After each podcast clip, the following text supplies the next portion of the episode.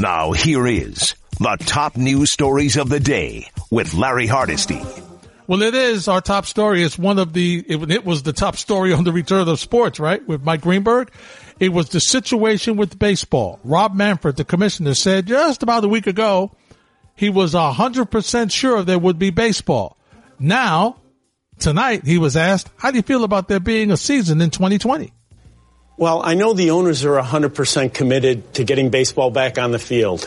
Um, unfortunately, I can't tell you that I'm 100% certain that's going to happen. Uh, we had a couple of developments over the weekend that were really negative in terms of our efforts. Um, the first was the Players Association's decision uh, to end good faith negotiations. I understand that the players were frustrated by the lack of progress on the monetary issue, but this is about a lot more than money. Uh, we need an agreement with the MLBPA um, on health and safety protocols in order to put the game back on the field safely. And even more important, um, we need a commitment from the players that they can abide by those health protocols. And given the course uh, uh, of the virus and what's going on right now around the country, those health protocols are absolutely crucial. And we're only going to get there with dialogue that the unions apparently not prepared to have right now. Equally important, um, I had been hopeful that once we got to common ground on the idea that um, we were going to pay the players full prorated salary, that we would get some cooperation in terms of proceeding under the agreement that we negotiated with the MLBPA on March 26th. Unfortunately, over the weekend, um, while Tony Clark was declaring his desire to get back to work, the union's top lawyer was out telling reporters, players, and eventually getting back to owners that as soon as we issued a schedule, as they requested, they intended to file a grievance claiming they were entitled to an additional billion dollars.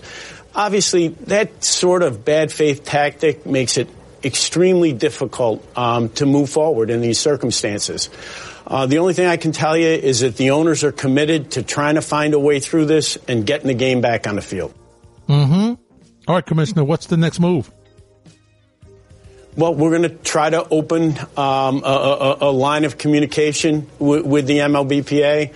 Uh, we'll be communicating uh, with them in writing today about um, some of the things that need to be done in order to cooperatively get back on the field, and we're hopeful that we'll get a more positive response um, to that overture. I'm not uh, optimistic, but you know, for my good friends who are baseball fans, I hope that that's what happens. But I got to tell you, the way things have gone so far, the the distrust between the two sides, I really don't see it happening. Let's move to the NHL. They know when they're starting. Early August. As a matter of fact, training camps begin July 10th. They're going to start in early August, hopefully go through October. Gary Bettman says the postseason tournament won't be too gimmicky. It's going to be different, but there will be balance between safety concerns and the good television product. So the question for Gary Bettman, let's talk about these testing protocols. Well, first of all, uh, test players are going to be tested every day, as will the supporting personnel. Uh, and if there's one positive test, again, this will be under the strict guidance of the medical people.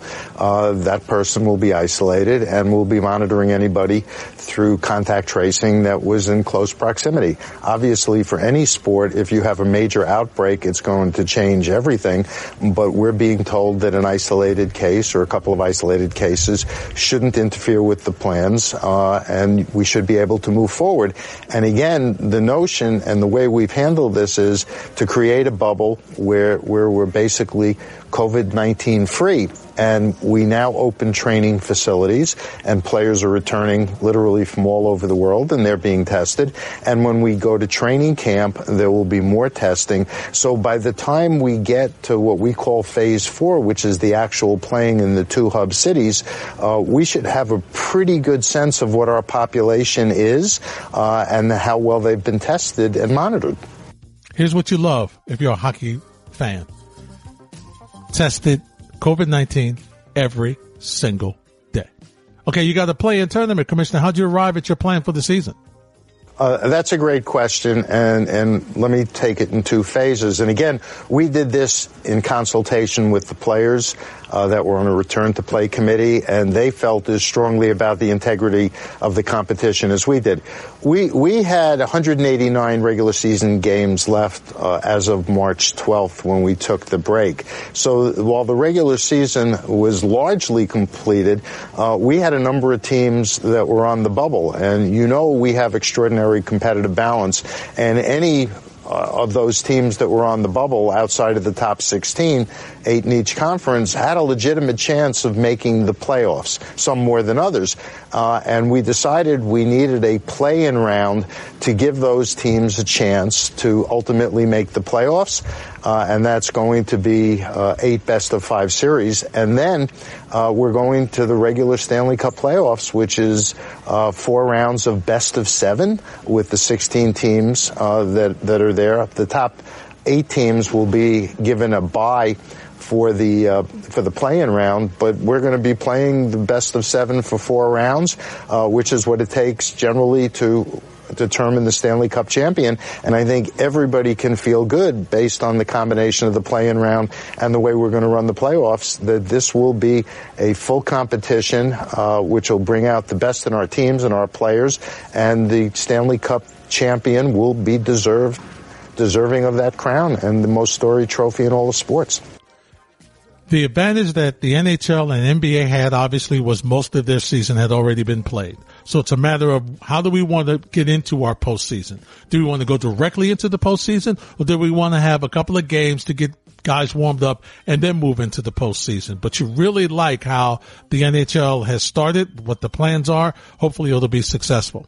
This is our top stories of the day. All this audio courtesy of the Return of Sports, the two hour special that aired from 9 to 11 on ESPN and right here on 98.7 ESPN New York. Let's go to the MLS. Don Garber, he is the commissioner there.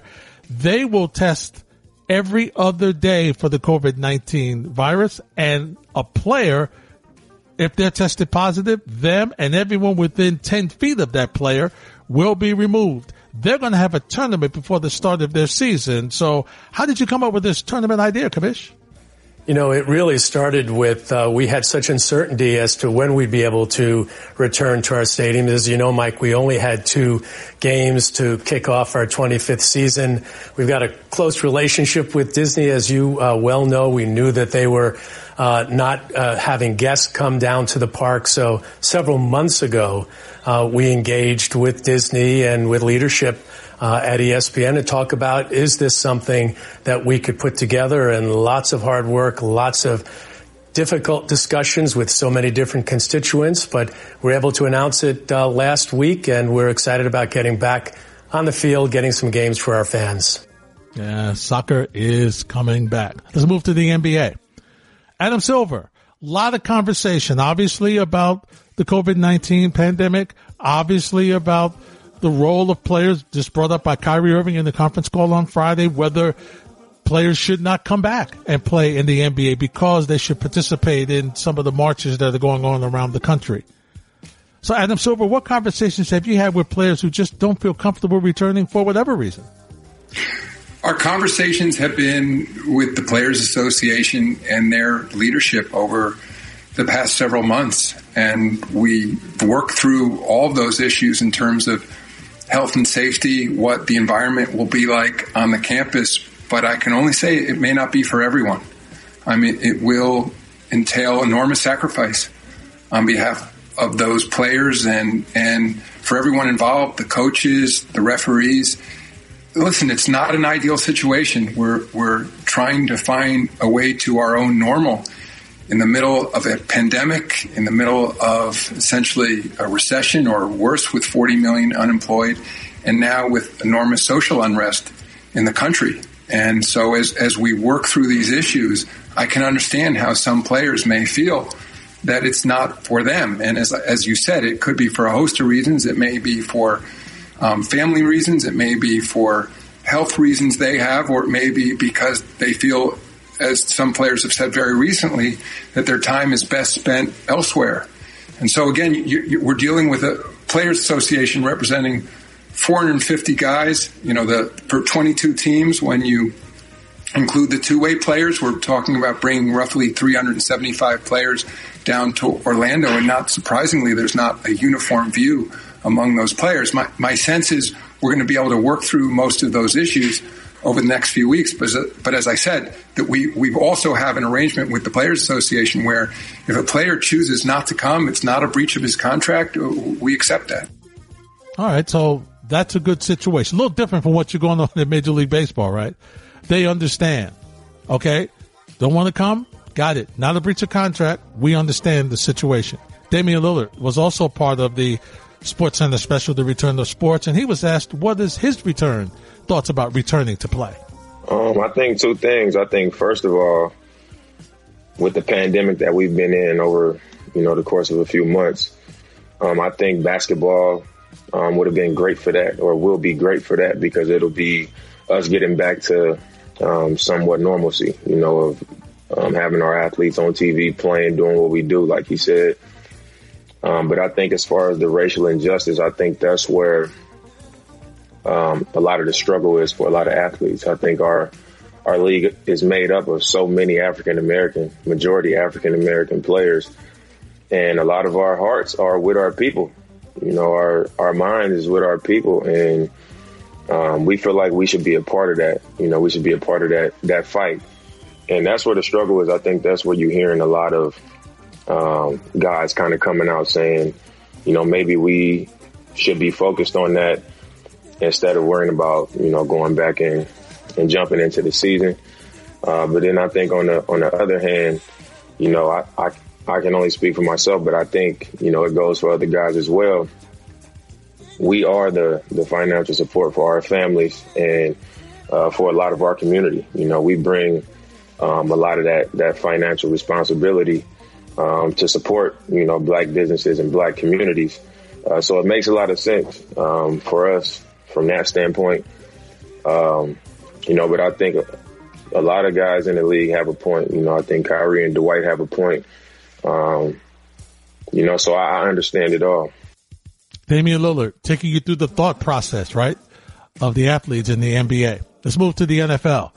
Well, the word is out. ESPN in the report, Ezekiel Elliott among Cowboys and Texan players to test positive for the COVID-19 pandemic, the virus. Roger Goodell was on the return of sports. How will a positive test impact the season starting? It doesn't, Mike, because um, you know all of our medical experts uh, indicated that as testing becomes more prevalent, and um, we're going to have positive tests. Our players who are going to be in that, our personnel are going to be in, involved in the front office. Our league office employees have been involved. So positive tests are going to happen. The issue is, can we obviously prevent as many of those from happening? but in addition, treat them quickly, isolate them, and prevent them from um, uh, impacting on other uh, personnel. So none of those players um, were in the facilities. Uh, all of those players, fortunately, have had either uh, mild symptoms or were asymptomatic, and I think our protocols are working. And and uh, again, we expect that we're going to have positive tests. That's part of uh, the increased testing that we'll be going through. And that's something that we just want to make sure that our protocols are working. And I think to date, uh, we're seeing very positive reactions in the sense of making sure that we respond quickly, protect the personnel that may be impacted by that, and others that may um, be in contact with them. Interesting.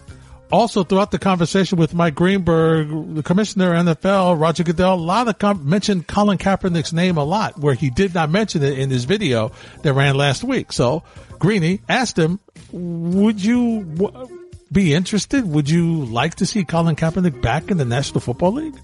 Well, listen, uh, if he wants to resume his career uh, in the NFL, um, that obviously is going to take a team to make that decision. But I welcome that, uh, support the club making that decision, and encourage them to do that. Um, if his efforts are not on the field, but and continuing to work in this space, uh, we welcome to that to that table and, and to be able to help us uh, and guide us and help us make better decisions about the kinds of things that need to be done in communities. Uh, we have invited them in before, and we want to make sure that uh, everybody's welcome at that table and trying to help us deal with some very complex, difficult issues that have been around, unfortunately, for a long time.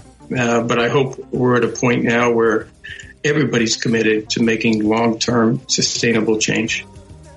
And Commissioner, I feel like I need to ask you about the president, who has tweeted obviously about issues involving the league many times. And one of the tweets uh, recently was.